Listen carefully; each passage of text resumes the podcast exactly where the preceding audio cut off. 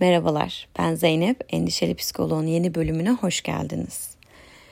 Geçen sene Los Angeles'ta bir dans festivaline katıldım. Ee, yani performans sergilediğim bir dans festivaliydi kendi takımımla beraber. Ve hatırı sayılır festivallerden biri bu. Orada sahne almak kıymetli bir şey. Dolayısıyla ben aslında lisedeki, üniversitedeki Zeynep'e bunu söylemiş olsam yani havalara uçardı. Ya hala da benim için çok kıymetli bir deneyim. Onu şey ya, e, gözden çıkarmış değilim o anlamda. Fakat bu festivalde çok iyi dansçıların işte dünya genelinde gelip e, orada şov e, yaptıkları dansçıları izlerken bir an böyle bulunduğum ortamın hani biraz dışına çıkıp kendi bedeninin insan dışına çıkıp her şeyin bir anlamsızlığı bu, bu ne kadar garip bir an ne kadar her şey e, sahte. Ya da sahte belki doğru bir kelime değil ama e, bir kurgunun içindeyiz. Bir ateri oyunu gibi hissettiğim çok yoğun hissettiğim bir an vardı ve çok zorladı o beni. Zaten çok fazla kalamadım orada ve işte odaya çıktım. E, dansçılar için ayrılmış odalar oluyordu. Odaya çıktım. E, o sırada odaya bir arkadaşım geldi Biraz da alkollüydü yani çok değil ama e, hani daha gevşek bir şeydeydi, e, aşamadaydı. Dedi ki ne oldu ne yapıyorsun burada gelsene. Dedim her şey çok garip değil mi? Her şey ne kadar itici diye başlayarak şeyimi anlatmaya başladım. O an yaşadığım hali anlatmaya başladım. O da bana dedi ki Zeynep şu anda hiç varoluşsal kriz üzerine hani şey yapabilecek durumda değilim dedi ve çıktı odadan. Haklı da bu arada yani kız gelmiş festivale tadını çıkarıyor. Ben orada gelmiş ona löy löy yapıyorum itici bir şekilde. Neyse. Şimdi o andan sonra ve o andan önce değil ikiye ayırmıyorum tabii ki bu kadar belirgin ayrılmaz hayatlarımız yani çok şey bir şey olmadığı sürece. Fakat ondan sonra galiba e, benim için hayatta ilişki kurduğum şeyler yavaş yavaş değişmeye başladığını düşünüyorum. Çünkü orada zaten bir şeyin bir kopuşu yaşanıyor. İşte çocukluğumdan beri kıymet verdiğim, benim için çok merkezde olduğunu hissettiğim bir şeyin e, bir performans kurgusuyla beraber aslında anlamını yitirebildiği. Benim için hala çok anlamlı dansın, hareketin, e, müzikle işte bir arada olma halinin kendisi. Fakat öyle bir e, konsept içerisinde, öyle bir setting içerisinde çok anlamlı olan bir şey çok anlamsız bir şeye dönüşmeye başladı. Ve ben bununla alakalı hissiyatımı ve fikirlerimi ilk paylaştığım anda da çok ciddi bir e, dışarıya itilme hissettim. E, yani bu hissim negatif bir his değil bu arada. Sadece bir şey olarak bir olan deneyim olarak anlatıyorum. Yani ben bunu bu haliyle ifade ettiğimde arkadaşım bundan çok hoşlanmadı, içine giremedi onun ve odadan çıktı bir bahane bulup. Normal şartlar altında ben aynı konuşmayı işte inanılmaz bir deneyim. Yani nasıl anlamlandırıyorsam daha öncesinde dansın bendeki karşılığını anlamlandırma şeklimle ona ifade etseydim muhtemelen bu konuşmadan ilham alır ve orada kalır daha fazla dinlemek ve katkıda bulunmak isterdi. Yani kendisi de bir şeyler paylaşmak isterdi diye tahmin ediyorum. Ee, yani bir şeyin aynı anda hem anlamlı hem çok anlamsız olma hali ve dışarıdaki insanların hangi narratifle anlattığınıza bağlı olarak da sizi koydukları yer inanılmaz derecede değişkenlik gösteriyor. Bu tabii çok anlaşılmayacak bir şey değil. Biz bunu Camus'un e, ab, absürt dediği kavramdan tanıyabiliriz. Yani hayatın kendisi zaten anlamsızdır ama biz anlam arayışında e, bireyleriz ve kendi anlamını yaratma mız ancak belki mümkün olabilir ama bu yine de hayatı anlamlı hale getirmez. Yani biz aslında onun e, benim yani bu şeyden anladığım biz kendi anlamımızı belli ölçülerde yaratabiliriz ve bunun içinde yaşayabiliriz ama sadece bunun içinde kalmamız ve tüm hayatı burasından yani anlamlı bir yerinden idrak etmemiz aslında imkansız. E, muhakkak ki belli aralıklarla bu anlamsızlık, tezatlarla, zıtlıklarla bir biçimde karşılaşıyoruz, dank ediyor kafamıza ve sarsılıp tekrar oradan yine bireysel özgür iradeyle bir şey inşa etmeye başlıyoruz gibi. Bu da öyle bir anlardan bir tanesi aslında baktığımız zaman. Yani bende bir anlamı var, işte genel olarak çoğunlukta bir karşılığı var. Ama işte bunların duruma göre, zamana göre, bizim kişisel olarak dünyayı nasıl algıladığımıza göre e, karşılaşmaları farklılaşabiliyor ve dolayısıyla bizde hissettirdikleri de farklılaşıyor. Bunu bunu tabii kabul etmek çok kolay bir şey değil. Yani tam siz diyorsunuz ki Aa, bir yere tutunuyorum. Buna göre bir günlük rutin inşa ediyorum. Buna göre e, hayallerimi şekillendiriyorum. Sonra anlamsız tarafını tosluyorsunuz ya da başka bir tarafı anlamlılık anlamsızlık üzerinden çok da soyut bir yere de gitmek istemiyorum ama herkesteki karşılığı da farklı. Sonra sizin çizdiğiniz çerçevenin dışında kalan başka tarafından deneyimliyorsunuz ki o da size ait bir deneyim. Sonra insan kendi içerisinde bunu işte istikrarlılık, tutarlılık, e, nereye koyacağım? O zaman işte e, ilerlemeci hedeflerle nasıl bağdaştıracağım da ben kendime bu hayatta adım atacak, kendimi aksiyona geçirtecek motivasyonu bulacağım gibi. Çünkü her karşılaşma aslında o dairesel döngüde olduğumuzun bir idrakı. Yani ileriye doğru gitmek gibi değil de olduğumuz yerde geniş daireler çizmek gibi ya da dar daireler çizmek bilemiyorum onu o değişir herhalde.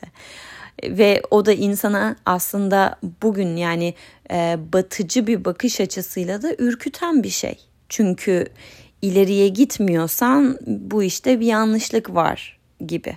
Halbuki daireler çizmek aslında e, işte yaratıcılıkla, hayatın döngüsüyle işte paralel olmakla ilişkilendirilen bir şeydir sembolik olarak. İşte yine dünyanın e, yuvarlak olması onun yuvarlak bir şeyde dönmesi vesaire gibi bir sembolizmden belki bahsedebiliriz burada.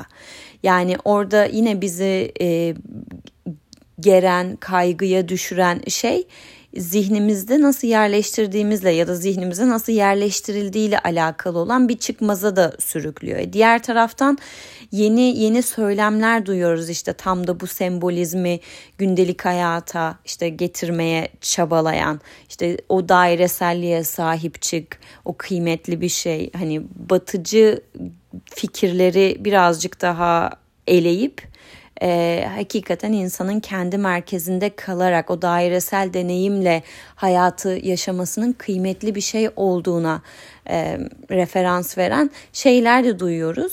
Ama tabii hani birdenbire o evreye geçmek de çok kolay bir şey değil. Dolayısıyla yanlış mı yapıyorum, doğru mu yapıyorum, zaman mı kaybediyorum, ne oluyor vesaire gibi e, çalkantılar da insanın hayatında bitmiyor.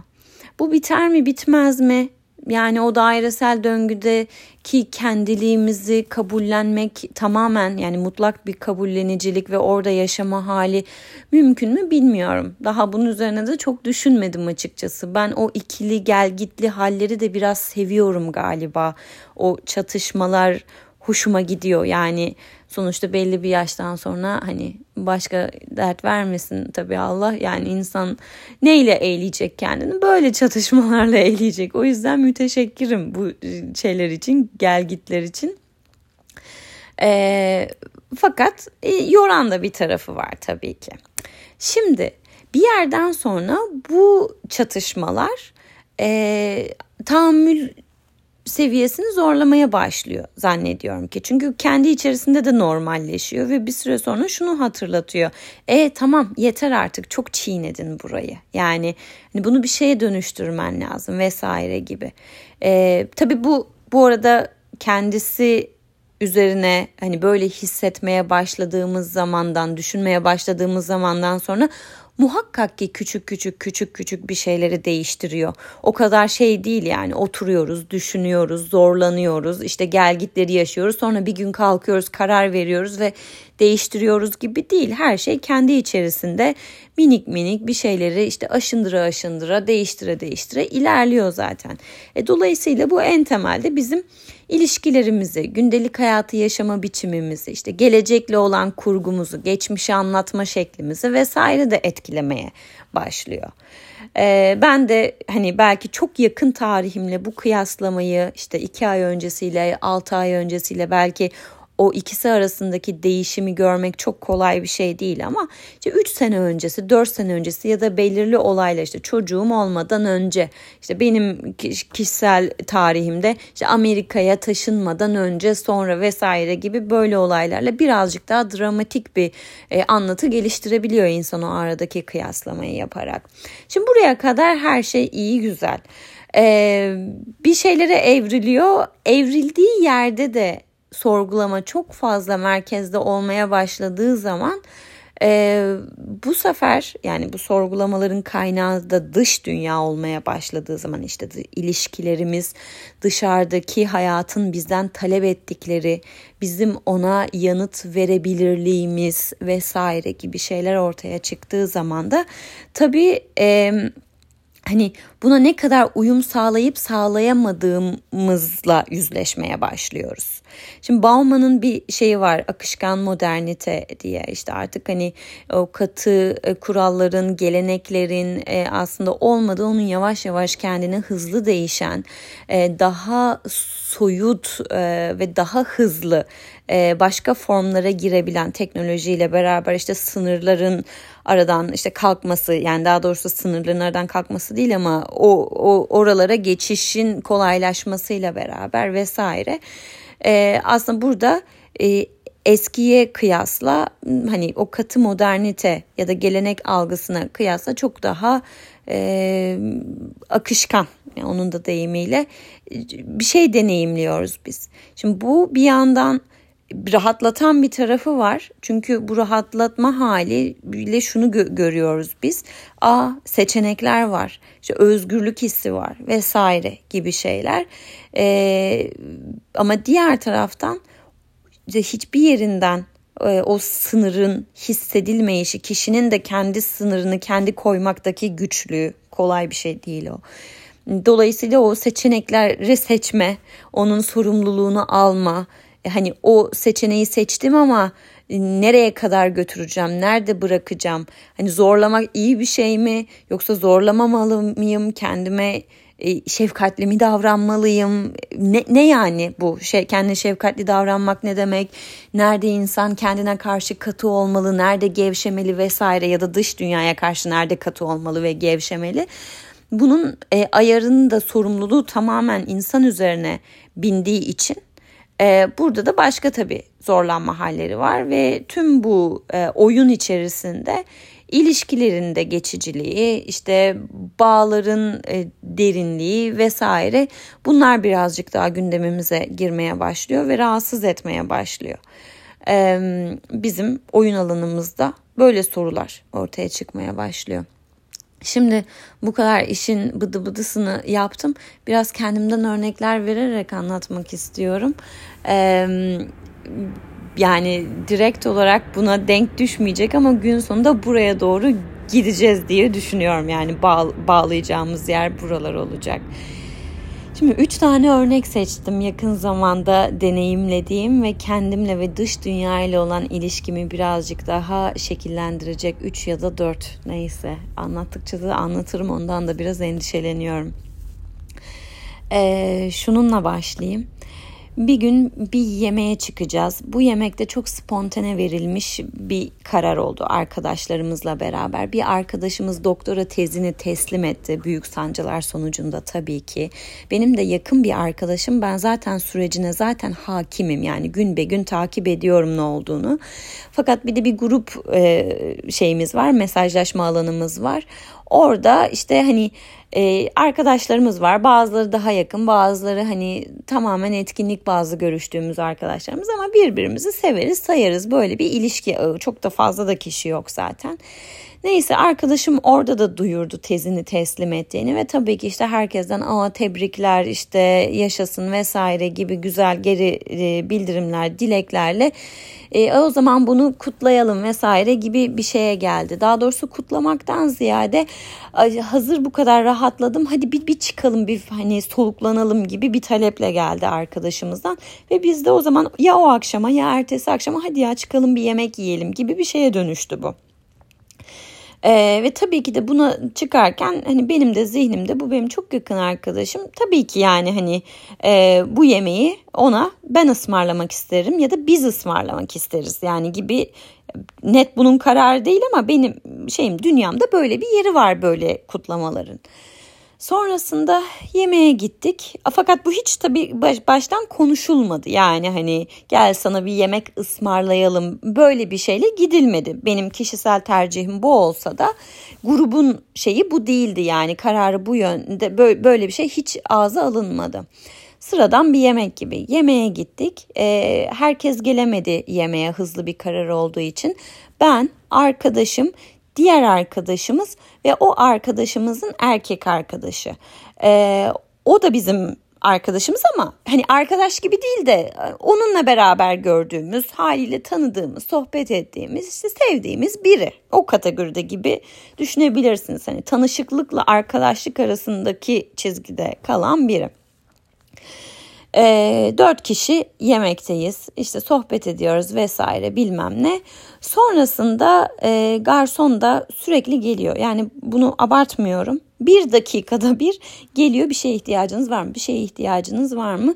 Tabii sohbet sürekli yarım kalıyor ve biz dönüp e, hani sosyal normlar gereği diyoruz ki hayır teşekkürler, hayır teşekkürler. Şimdi bir noktadan sonra o kadar artık rahatsızlık vermeye başladı ki e, hayır teşekkürler demek bile benim ağırıma gitmeye başladı. Neden teşekkür ediyorum? Yani bu kadar sınır ihlalinin olduğu bir şeye neden teşekkür ediyorum? Ee, neyse en sonunda adam tekrar işte geldi. Ee, ben de biraz sinirlendim. Yani orada duygusal bir şeydi verdiğim tepki. Ee, ama yine de çok rahatsız değilim. Yani o bir rahatsızlığım yok verdiğim tepkiden. Belki birazcık daha işleyebilirdim. Yani bu kadar çiğ bir şekilde e, bilmiyorum. Hani kalp kırmak o, o çizgide biraz daha sorgulayabilirdim ama ben de döndüm adama dedim ki ne istiyorsun? Ne istiyorsun? Bir dakikada bir geliyorsun yemek yemiyoruz ki bir şey isteyelim yani sana cevap vermekten. Gitmemizi mi istiyorsun? Hesabı istememizi mi istiyorsun? Buysa isteyin bunu söyle ona göre konuşalım. Ama bak daha suyumdan bir yudum şey yapılmamış bana sormana gerek yok. Uzaktan izleyip görebilirsin yani bir şeye ihtiyacım olup olmadığını. Ben orada birazcık Mahmut Hoca'ya bağladım. Ee, ve işte ona hayat dersi kendimce vermeye başladım. Bu burasıyla gurur duymuyorum yani. Ee, sonrasında da dedim ki eğer dedim yoksa hani böyle bir isteğin e, lütfen dedim hani bizi rahatsız etme. Biz dedim bir şeyi arzu istersek biz şey yaparız iletişime geçeriz deyip gönderdim. Tabi masada bir gerginlik oldu. Yani bana karşı kimsenin hani bir kötü bir şey hissettiğini düşünmüyorum. Ama Amerikalıların, üçü de Amerikalı, e, Amerikalıların e, böyle bir e, konuşmaya izin vermesi çok mümkün bir şey değil. Özellikle Kaliforniya'da. Yani Kaliforniya dünyanın en her şey harika, her şey mükemmel e, yeri. İstediğiniz kadar karşı tarafa kin besleyin. Her şey amazing. Ee, şimdi masadaki arkadaşlardan bir tanesi Kaliforniyalı, bir tanesi New Yorklu. New Yorklular görece daha işte e, huysuz, daha işte böyle çatışmadan kaçınmayan ya da karşı tarafı memnun etme çabasını çok da merkeze koymayan e, kişiler olarak bilinirler. Böyle bir stereotip var. Kaliforniyalarda dediğim gibi tam aksine e, yani daha şey e, insan memnun edici bir şeyleri oluyor. Şimdi arkadaş da dedi ki Kaliforniyalı olan öbürüne hadi ben Kaliforniyalıyım bir şey diyemiyorum. Sen New Yorklusun sen de bir şey diyemedin. O da şey dedi işte aa Türkiye galip geldi bu şeyde filan. Şimdi bana karşı bir şeyleri yok ama işte espriyle olayı örtüş biçimleriyle vesaire falan herkesin bu durumdan birazcık gerildiği çok aşikar. Ben de gerildim yani konuşmayı yapan kişi olarak da gerildim. Ee, sonrasında neyse böyle bir iki bık bıktan sonra birazcık toparlamaya çalıştık. Böyle bir şey oldu. Tabii ben orada kendimi hani ilk hissettiğim şey şu. Ee, işte uyum sağlayamayan e, bu değil aslında tam adını ararken birazcık şeyi doldurmak için söyledim onu ama e, bu stable yani hani duygularını kontrol edemeyen Amerika'da çok tükaka edilir böyle insanlar. Sanki gelişmemiş işte medeni olmayan biriymişçesinize. Ee, hani her daim sakin ve şey kalmalısınız. İşte çocuğunuz orada evi yıkar falan. İşte siz tatlı mı bunu biraz konuşabilir miyiz falan gibi sakin bir sesle kalmanız gerekir. Hatta bir arkadaşım bir gün bana sordu Atlas'a hiç bağırıyor musun? falan diye. Neyse bu ayrı bir konu. Eee orada ben kendimi şey hissettim böyle tırnak içinde işte tam Orta Doğulu gelmiş yakıyor yıkıyor burayı işte kaba saba vesaire bilmem ne. Tabi bunlar benim şeylerim yani bunların hepsi bana ait benim modifikasyonlarım. Bu da beni birazcık huzursuz hissettirdi ama diğer taraftan da yaptığım yani bu adımı attığım için de yani teşekkür etmektense bunun huzursuzluğu daha benim için kabul edilebilir bir huzursuzluk. Çünkü teşekkürde çok fake bir şey var. Burada en azından tartışmayı açıyorum. E, karşı tarafta kendini ifade edebilir. Der ki hadi artık şeyi alın gidin. Ee, en azından böyle bir zemini yaratıyorum yani herkes için. Ama öteki türlü kimse bir şey demiyor. Thank you so much bla bla. Bu o yüzden benim için daha kabul edilebilir bir şey. Neyse bu o gecenin ilk highlight'ıydı. Daha sonrasında hesap zamanı geldi. Artık şükürler olsun ki yemeğimizi bitirdik ve hesabı istedik. Tam o esnada diğer arkadaşım dedi ki tezi, tezi olmayan öbür arkadaşımız e, işte tezini tamamlamış olan arkadaşımıza döndü. E, tabii ki biz ödüyoruz dedi. Şimdi tabii ki biz ödüyoruz ama arkadaşımın yaptığı bu daha önce hiç konuşmadığımız bir şey olduğu için bir emrivaki aslında geride kalanlara. Yani geride kalan da ben ve onun erkek arkadaşı. Şimdi bu emrivakilikten hoşlanmadım ama sonuç olarak benim niyetimi çok zaten etkileyen bir şey yok ortada. That's okay. Ben bunu hani o an işte arkadaşımın mutluluğu, masanın selameti zaten yeterince gelmiş mi ortada neyse tamam ma yakın bir noktadayım ve onu orada bıraktım. Yani ama yine de rahatsızlığımın altını çizmek istiyorum. Sonrasında hesap geldi. Arkadaşım bana dedi ki Zeynep kart mı vereceksin? Evet dedim. Ee, ben de kart vereceğim dedi. Sonra garsona döndü dedi ki bunu ikiye bölelim. Şimdi ikiye bölmede bir matematik hesabı var. Ee, sonra döndü bana dedi ki ben erkek arkadaşıma ben ısmarlamak istiyorum. E böyle olunca sen erkek arkadaşına ısmarlıyorsun. Ben arkadaşımıza yemeğini ıs- ısmarlıyorum. Ki tamamen okey yani bu benim için ama sen e, hikayeyi şuradan kuruyorsun. Biz sana yemek ısmarlıyoruz sevgili arkadaşım diyorsun. Bu yalan. O zaman bu şartlar altında sen ona yemek ısmarlamıyorsun ben ısmarlıyorum o yemeği. O zaman bunu böyle ifade edeceksin. Ya da tam tersi ben senin erkek arkadaşına yemek ısmar yani beraber senin arkadaşına yemek ısmarlıyoruz. Beraber arkadaşımıza yemek ısmarlıyoruz ya da bu. E ben senin erkek arkadaşının yemeğinin bir kısmını ısmarlamak zorunda mıyım? Yani böyle bir mecburiyetim mi var? Sonrasında şimdi burası beni gıcık etti. Yani içimi bulandırdı. Böyle bir söylem, böyle bir şey, o işte o süreci yönetiş biçimi vesaire. Bir dakika dedim neden ikiye bölüyoruz? Çünkü dedi işte ben dedi o şeye e, ısmarlamak istiyorum. O zaman dedim hani beraber mi erkek arkadaşına ısmarlayalım yemeği? Şimdi artık bu itici bir şeydi. Çünkü erkek arkadaş da dibimizde ya o kadar o kadar itici bir ortam ki anlatamam size. Yani tahmin edersiniz herhalde. Zaten para konuşmak çok şey bir şey ama mesele burada para değil yani. Ee, orada erkek arkadaşı ve erkek arkadaşı oturmuş hesabını kimin ödeyeceğini bekliyor. Ondan sonra öbür arkadaşımız zaten e, şey demeye başladı. Ya tamam neyse ben de ödeyeyim falan. Ya mesele bu değil. Bu değil. Olay iyice bulandı. Ee, sonra arkadaşım dedik ya böyle daha kolay olur diye düşündüm dedi hesabı ikiye bölmek. Ee, ben de dedim ki yok dedim o kadar zor bir şey değil matematik hesabını yapması. Ben dedim halledeyim. Sonra döndüm garsona benden bu kadar çekeceksiniz arkadaşımdan da bu kadar çekeceksiniz deyip e, o iş halloldu.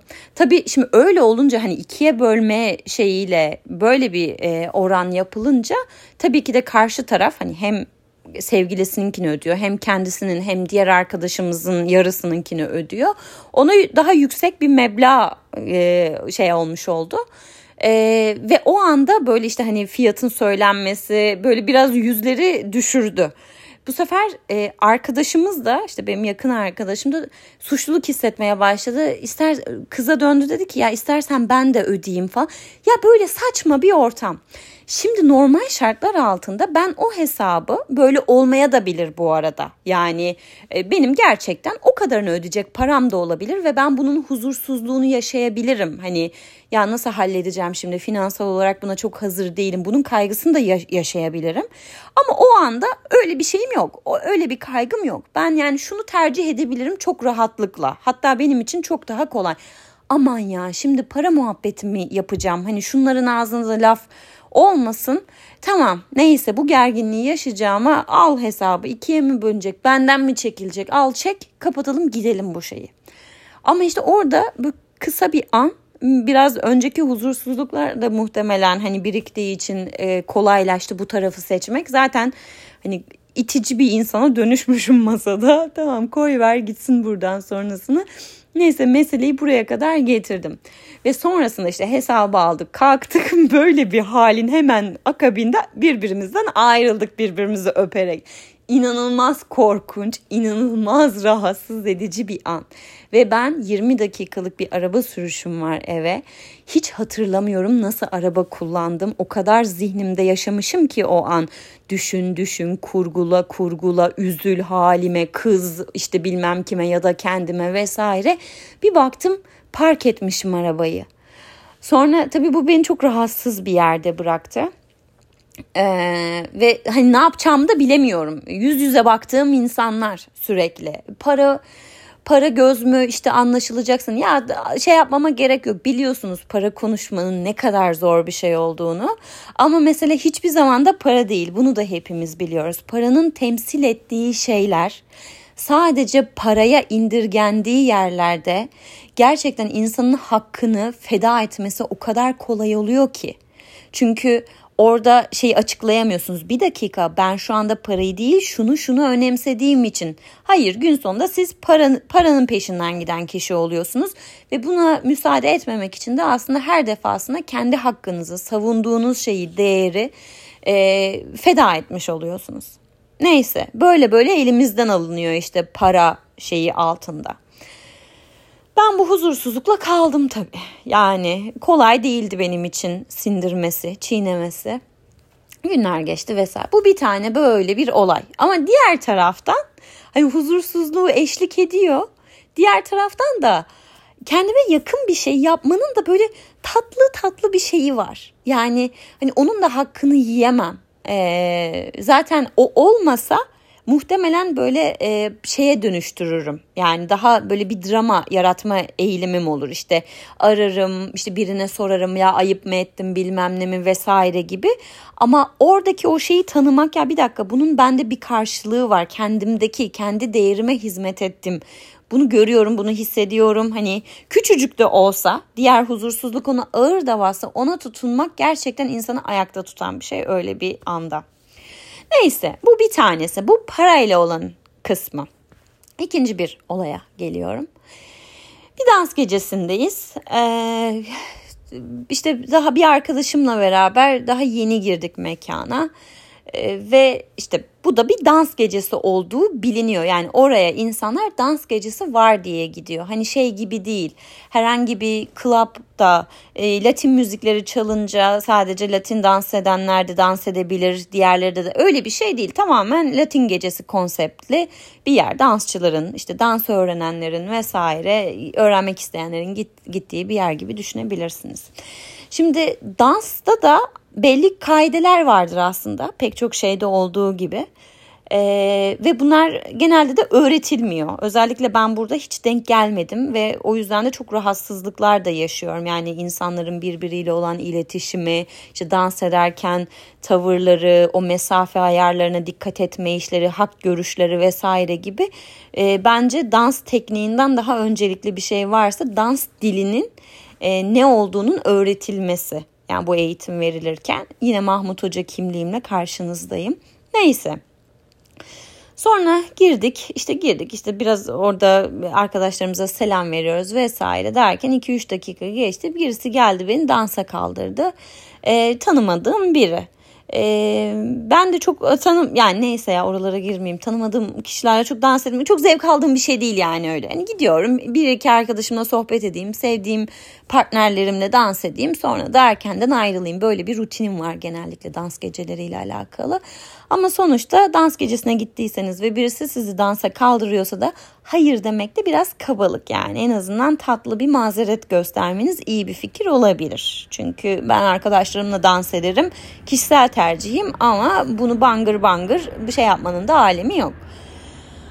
Sonra neyse tam böyle yürürken piste doğru böyle cıvık da bir şey e, tavır da sezdim yani o anda. Çok da pişmanım o şeyde. Sonra döndü bana sordu dedi ki dans etmeyi biliyor musun falan. Dedim ben biliyorum sen biliyor musun? Önemli olan bu. E, ya işte dedi ben de öğreneceğim de vesaire falan filan. Sonra neyse ee, orada zaten tamam dedim burada bir şey yapmam lazım ama işte hani saniyeler hızlı geçtiği için tam işte dans tuş, tuş pozuna geçtik vesaire yok yani hani öğrenme falan diye de bir şey yok muhtemelen e, kötü niyet okuması yapmak istemiyorum ama gelmiş oraya goy goy işte takılacak eğlenecek ha ha ha e, ondan sonra içelim güzelleşelim işte birazcık zıplarız falan. Ay ben bilmiyorum ha ha ne kadar komik gibi. Ben gülmüyorum yani böyle şeylere. Ondan sonra dedim ki bak biliyor musun bilmiyor musun? Yani bir ders alıyor musun? Dedim ben şey yapabilirim sana eşlik edebilirim sorun değil. Ama ders alıyor musun e yok ya işte ben de bakacağım bakalım sevecek miyim vesaire. Dedim o zaman otur gözlemle senin gibi sevecek miyim diye gelmiş olanlara bak onları dansa kaldır. Dedim ben bu işte iyiyim. Ben dedim senin şu anda dans etmeyeceğim. Kusura bakma bana zevk vermeyecek bu. Buradaki tavrım da aslında mesele hani dans etmekten zevk alıp almamamdan ziyade o cıvık e, tavrınaydı. Sonra ben geri gittim işte arkadaşımın olduğu yere. Arkadaşım da dedi ki hayırdır ya niye erken geldin hani daha şarkı bile bitmedi. Ben de anlattım ona böyle böyle tam da o anda biraz hani tepemde atmış daha bir hararetle anlatıyorum.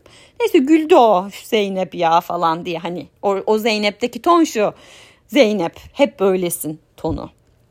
Ondan sonra dışarıya çıktık. İşte diğer arkadaşlar sohbet ediyoruz müzikten uzak bir yerde. Sonra konu nasıl oraya geldi bilmiyorum ama bu arkadaşım dedi ki Zeynep anlatsana dedi çocuğa yaptığın şeyi. Neyi dedim? İşte şu falan diye başladı. Ee, ben de tam anlatmaya başlarken dedim ki ya dedim bu biraz kulağa kibirli gelebilir. Aslında işin arkasında başka bir şey vara gelecektim tam ee, arkadaşım anlattıktan sonra. Çünkü orada şeyi fark ettim o an tam o açıklamayı yaparken. Ben şu an burada imaj kurtarma çabasındayım. Ya hani ben işte durduk yere çocuğa işte gıcıklık olsun ben çok iyiyim oğlum haberin var mı? Yani böyle bir tondan değil başka bir şeyin ihlalini yaptığı için orada bu duruşu sergileme ihtiyacı hissettim. Ben de memnun değilim. Yani ben de benim şeyim yok böyle bir fantezim yok yani gelene geçene ters duruş sergileyim gibi. Ben de hoşlanmıyorum o durumların içinde olmaktansa ama orada şarkı sürecek 5 dakika 6 dakika. Bu demek ki 5 dakika 6 dakika bu insanın suratına bakacaksın gülümseyeceksin. Bu da kendime ayıp yani. Bir tercih yapıyorum o anda. Neyse bunu anlatmaya girişecektim ki arkasındaki şey o değil. Yakaladım kendimi. Ne yapıyorum ben burada? Sonuçta ben kendi değerimi savunacak şeyi o kişiyle olan şeyde yaptım mı yaptım. Bitti orada mesele yani. Kalkıp da burada bunu işte gündeme getirmek işte öyle böyle anlayacaklar anlamayacaklar aman beni yanlış değerlendirmesinler. Çünkü öyle de görülmek istemiyorum bu bir gerçek. Yani hoşlanmıyorum kibirli gözükmekten. Ve onu açıklama çabasına girdiğimi fark edince dedim ki tamam tamam açıklamayacağım. Açıklasam ne olur, açıklamasam ne olur. Yanımdaki kız dönmüş bana gerçekten böyle mi yaptın diye kınayan gözlerle bakıyor. Bu kızın zaten beni anlama ihtimali ne yani? Hadi diyelim ki anlama ihtimali yüzde yüz. Yine de anlasın anlamasın. Ben niye bu çabayı veriyorum? Yani vermeyeceğim. Dedim orada bıraktım. Tabii ki de oradaki bütün herkes için belli bir şey daha beslenmiş oldu onların gözündeki Zeynep'e dair. Ve bunlar yine benim yüz yüze baktığım insanlar. Evet bu başka bir olay. Yine ben bunun huzursuzluğuyla kaldım tabii sonrasında ama dediğim gibi aynı duygu. Bir şey bir şey orada tamam hani e, hani çocuklu olan meselede zaten şeyim yok. Ama diğer taraftan hani orada onu açıklamamış olma da Dedim ki tamam ya hani bunu açıklamaya şeyin yok yani ihtiyacın yok. Hani bu kendime yakın durmakla ilgili bir şeydi galiba birazcık. O duyguyu da sevdim. Üçüncüsü bir olayda anlatacağım. Bir tane daha vardı ya. O hangisiydi? Ee, heh, evet onu da anlatayım.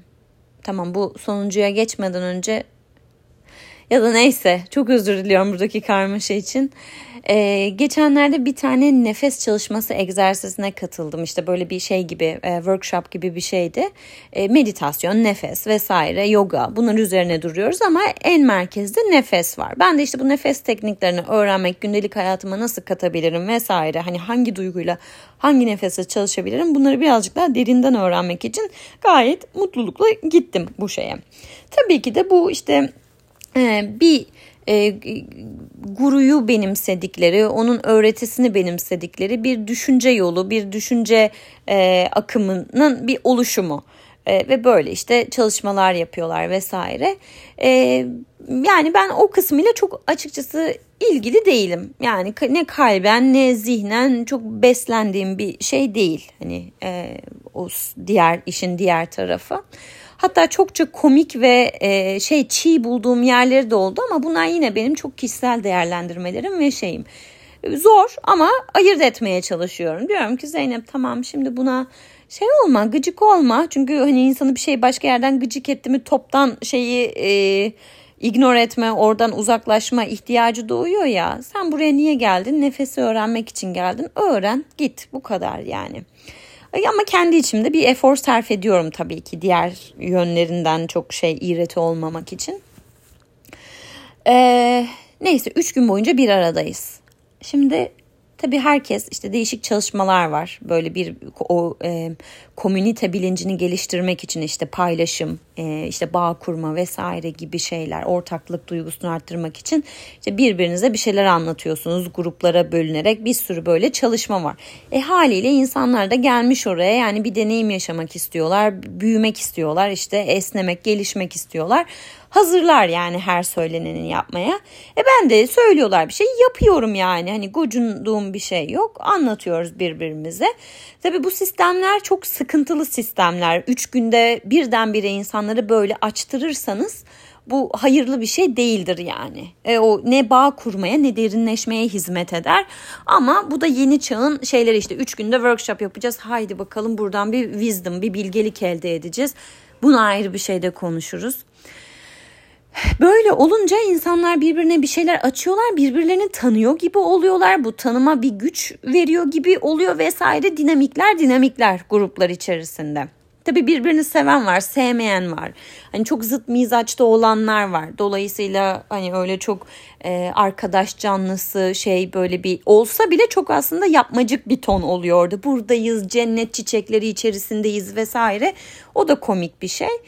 E, böyle sonlara doğru şeyi konuşuyoruz. İşte bize lead eden kişi açtı bu konuyu. Ee, aktif nezaket, aktif nezaket kavramını konuşuyoruz. İşte sizce aktif nezaket nedir vesaire. Ben de bir örnek verdim. Ee, benim örneğimi beğenmedi bence. Yani hani tavrından, mimiklerinden birazcık öyle anladım. Çünkü sonra bir de şöyle bir düzeltme yaptı. Dedi ki tamam da ne yaptın hani onun için? Bence benim anlattığım şeyde bir eylem var aslında. Yani e, normalde otomatik olarak yapacağım şeyi yapmayıp hani orada bir farkındalıkla meseleye bakıp neyi ön plana koyacağım o kişiye olan sevgimi mi o kişiye olan nefretimi mi işte beni kırdığı yeri mi vesaire hani Orada ben işte o kişiye olan sevgimi ve o ilişkiye verdiğim kıymeti yani o ilişkinin kendi içerisindeki gittiği yola değer verip normalde otomatik modda alacağım karardan aslında çok bambaşka ve beni zorlayan bir karar alıyorum ve onunla alakalı karşı tarafla zor bir konuşma yapıyorum ve bu çok iyi bir yere evriliyor gün sonunda. Dediğim gibi normalde hiç öyle bir yola girmem bile yani. Ee, ve bence bu aktif yani harekete geçmiş, eyleme bürünmüş bir nezaket şeyi. Çünkü buradaki nezaketim kalpten ve yine kalbi, sevgiyi önemseyen, birlikteliği, birlik duygusunu önemseyen bir şey var orada. Ben de bunu anlattım. Çünkü benim hayattan örneklerim böyle örnekler. Sonra o da bana dedi ki ama ne yaptın onun için? İşte dedim bunu yaptım. Yok yani işte hani mesela bir kek mi aldım bir baklava mı götürdüm falan. Tabii ben orada artık iyice hani kendini tut tut aman Zeynep sen sadece nefese odaklan. Aman işte herkes o kadar şey olmak zorunda değil vesaire bilmem ne. O, o bütün çatışmalarım oradaki egosal süreçlerim artık patladı yani. Gelip de bana kaydınızsız nezaketi kek yapmak, komşuna selam vermek, aman işte çimlere merhaba demek falan. Bana bunlara indirgeme. Ya eyleme soktuğun anda zaten bu dünyanın çivisi buradan çıkmış gelmiş aynı kalemin lacivertini anlatıp duruyorsun bana. Bir de neyse ya. Ya o kadar pırıl pırıl yani bembeyaz Amerikalı vücuduyla karşımda anlatıyor ki bunu. Hayatta hiçbir zorluğa, hiçbir şeye ee, neyse Allah'ım kınamayacağım oradan. Ve orada ben gerildim. O zaman dedim ki önce bana tanımlayacaksın. Kindness nedir? Aktif kindness nedir? Bu örneği veriyorsun kek yapmak diyorsun ama ben kek yapmanın neresinde bulacağım kindness'ı? Mesela şey de olabilir. Tamamen egosal bir şey de olabilir. Ee, neydi o dizinin adı? Ee, of şey oynuyordu. Hiçbirinin adını hatırlamıyorum. Ufak tefek cinayetler. Oradaki ona karakter hani şirret olan habire kek yapıp götürüyordu birilerine ya da komşunuza hay dersiniz, merhaba dersiniz. Aman yüz yüze bakacağız şimdi şununla da aramda gerginlik olmasın. İçinizden şu diyorsunuzdur mesela o kişiye. Yani ama görünce hay diye 32 diş ağzınızı açıyorsunuzdur mesela. Şimdi ben bunu kaynıs olarak mı, nezaket olarak mı yorumlayacağım? Dolayısıyla bana tanımla önce bunu. Sonra tabii bu arkadaşın uzun süredir takipçisi olan bir başka arkadaş da grup içerisinden biraz daha böyle savunmacı bir moda geçti. İşte o da örnekler vermeye başladı. Mesela komşunun çiçeklerini sulamak. Köpeğini gezdirmek işte o tatildeyken vesaire. Ah dedim ya böyle de bir hayat işte neyse. Sonra orada birazcık daha böyle şey oldum ama e, en son artık dedim ben dedim bunları hani kaynıs olarak yorumlamam. Ben motivasyona bakarım. Bunlar çünkü çok şekilci ve belli bir kalıba sokan şeyler. Dolayısıyla buradan baktığımız anda biz zaten yine insanları paketliyoruz. Kek yapanlar ve kek yapmayanlar. Komşun senden köpeğine bakmanı istediğinde evet diyenler ve hayır diyenler olarak sen aslında etiketlemeye başlıyorsun. Hani bunda bir sıkıntı yok mu gibi. Ben de orada birazcık daha tabii hani sesimin şeyi tonu falan da değişti yani sinirlenmiş olduğum için.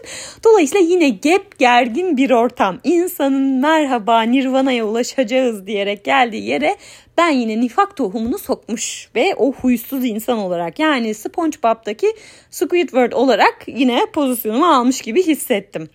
Şimdi normal şartlar altında yani böyle bir şeyden keyif falan duyduğum yok ama böyle bir şey ortaya çıktığında bu da benim fikrim. Yani sen kek yapmak diyorsan ben de bunu diyorum. Sen hayır illa kek yapmak diyorsan ona karşı da bir fikrim var. He o zaman tamam ya illa kek yapmaksa bunu demek istemiyorum ama bunu dediğimde ortam geriliyor ve ortam gerildiği için durumun sorumlusu ben olmuş oluyorum. Ve bu çok ağır büyük. Çok ağır büyük. Yani sevilmek herkesin arzusu. Tamam yani hani herkes illa sevilecek, sevecek diye bir şey yok ama yine de bununla karşılaşmak kolay bir şey değil. Hani bununla helalleşmeye çalışmak. Ve siz bunu illa itici olacağım ya da illa sevileceğim gibi bir gündemin çok çok dışında ben burada bir fikrim var bir meselem var ve ben de bunu ortaya koymak istiyorum. Yani kendi değerinizi, kendi hakkınızı konuşmak istediğiniz anda böyle bir ikilem ortaya çıkıyor ve siz kendinize yakın bir yerde durmak istediğiniz anda olaylar çok e, herkes için işte zorlayıcı, sıkıntılı bir yere gidiyor ve bu sefer başka bir şeyin tercihini yapmak durumunda kalıyorsunuz. Ortamın huzuru mu, kendi işte hani değerlerimin peşinden gitmek mi vesaire gibi. Şimdi bu da üçüncü şey. Yine tabii ben o programdan böyle bir ağız şeyiyle, ekşiliğiyle ayrıldım. Ee, kötü bir şey yani. Kötü bir hoşlanmıyorum sevilmemekten. Hani sevilmek arzusunda değilim ama özellikle şuna bak ya çıkıntı vesaire. Çünkü benim de büyütülme kodlarımda o kişi olmamak üzerine salık verilmiş her şey. Ee, dolayısıyla benim için bir şey meydan okuma o duygular o hisler.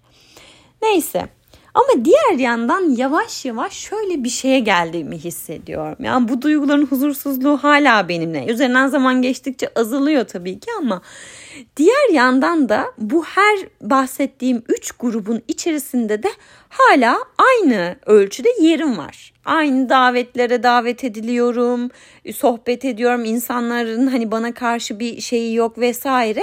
Yani üzerinden zaman geçince ve bu hani oradaki süreç yani bu değişebilir. Bu insanlar beni hiç istemeye de bilirdi bu deneyimlerden sonra. Ama öyle değil. Demek ki öyle olmaya gerek yok. Demek ki kendinin yanında durmak tamam bazen bir şeyleri değiştirebilir ama bazen de değiştirmez. Ve şunun da rahatlığı var. Mesela geçenlerde işte bir arkadaş şey dedi. E, aman Zeynep o. Zeynep hani ya bir yandan hoşuma gitmedi ama bir yandan da inanılmaz bir özgürlük verdiğini fark ettim. Artık benim o siyah tarafıma da bir tolerans var orada. Yani toleranstan kastım şey. Tamam Zeynep'in siyah tarafını da gördük biliyoruz. O onu da burada biz ağırlıyoruz. Ama mesela ben diğerlerinin siyah taraflarını daha hiç görmedim. Ve onlar ortaya çıktığında ağırlanıp ağırlanmayacağını ya da benim kendim nasıl hissedeceğimi bilmiyorum bile. O yüzden ben şu an daha yüksüz hissediyorum bu grupların içerisinde ve bağlarımın birazcık daha derinleştiğini hissediyorum böyle şeylerde. Yani yüzeyde baktığım zaman aslında derinlikli ilişkilerim yok bu insanlarla. Birkaç tanesini hariç tutuyorum tabii ki illa içlerinde yakın arkadaşlarım var ama bu toplu bir araya gelişlerde.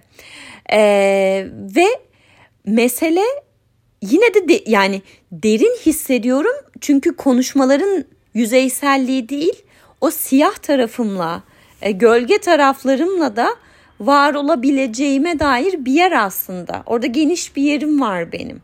Ve bu da derinlikli bir ilişki kurmaya vesile oluyor. Ve bunu benden başka da hiç kimse inşa edemiyor çok yakın bir zamana kadar şeyi çok suçladım açıkçası. Yani hala da o şeyden kurtulabilmiş değilim. Bana göre Amerikan kültürü benim çok içinde yaşamayı arzu ettiğim ve beslenebildiğimi hissettiğim bir kültür değil. İnsanların işte hayata bakışları, işte hayattan beklentileri vesaire.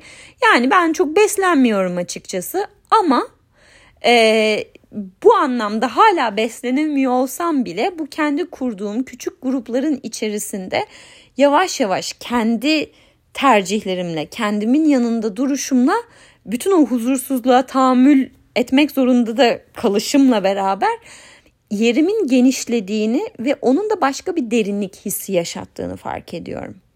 Dolayısıyla her şey aslında Aa, ne kadar derin şeyler konuşabiliyoruz ya da işte konuşmadan bile birbirimizi anlayabiliyoruz ya da meselenin işte bilmem kaçıncı boyutuna da odaklanabiliyoruzdan demek ki ibaret değil. Çok yüzeysel ilişkilerin içerisinde bile insan derinlik hissini yakalayabiliyor ve ben şu anda hayatımda bunun biraz pratiğini yapıyorum ya da buna tutunmak istiyorum. Oradan da bakabiliriz meseleye yani. Neyse. Ee, bir tane daha olay anlatayım. Hadi bir saate tamamlansın bu bölüm e, uzun bir aranın şeyini alıyorum burada. E, bir arkadaşımızın doğum günü var. İşte orada buluştuk. O işte herkes bir yemek getirdi. Yemek yiyor, sohbet ediyoruz falan. Tabii ayaküstü hani ikili üçlü konuşmalar sonra işte sen öbürüyle biraz konuşuyorsun. Böyle bir ortam. Yine tanıdığımız ettiğimiz hep bir araya geldiğimiz arkadaşlarımız ama daha yakın hissettiklerim var. Daha uzak hissettiklerim var vesaire. Şimdi bu bahsedeceğim kişi daha uzak hissettiklerimden biri. Pek çok şeyi var bunun, sebebi var. Ama yine de hani bir rahatsızlığım yok ona karşı. Ve çok da sık bir araya geliyoruz bu ortamlar gereği. Çok ortak arkadaşımız var çünkü. Ve her defasında işte ne yapıyorsun, nasıl gidiyor bilmem ne. Bir de yakın da oturuyoruz hani ve benimle her konuşmada muhakkak işte çocuğum sorulur hani hali hatırı sorulur falan ve yakın arkadaşlarım genellikle o çevrelerde adını bilir ve adıyla hitap ederler Atlas nasıl diye.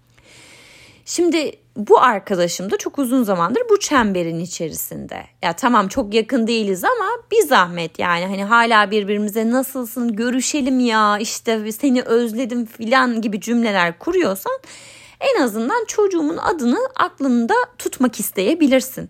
Özel olarak böyle bir beklentim yok. Ama bunu yapmıyorsan gelip de bana çocuğumu da sorma. Yani ben de bunu isterim.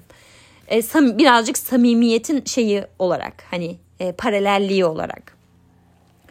Geldi yine konuşuyoruz. Ay inanamıyorum işte çok özlemişim seni. Seninle konuşmayı nasılsın? Çocuğun nasıl? How is your child? diye ağzını böyle gere gere.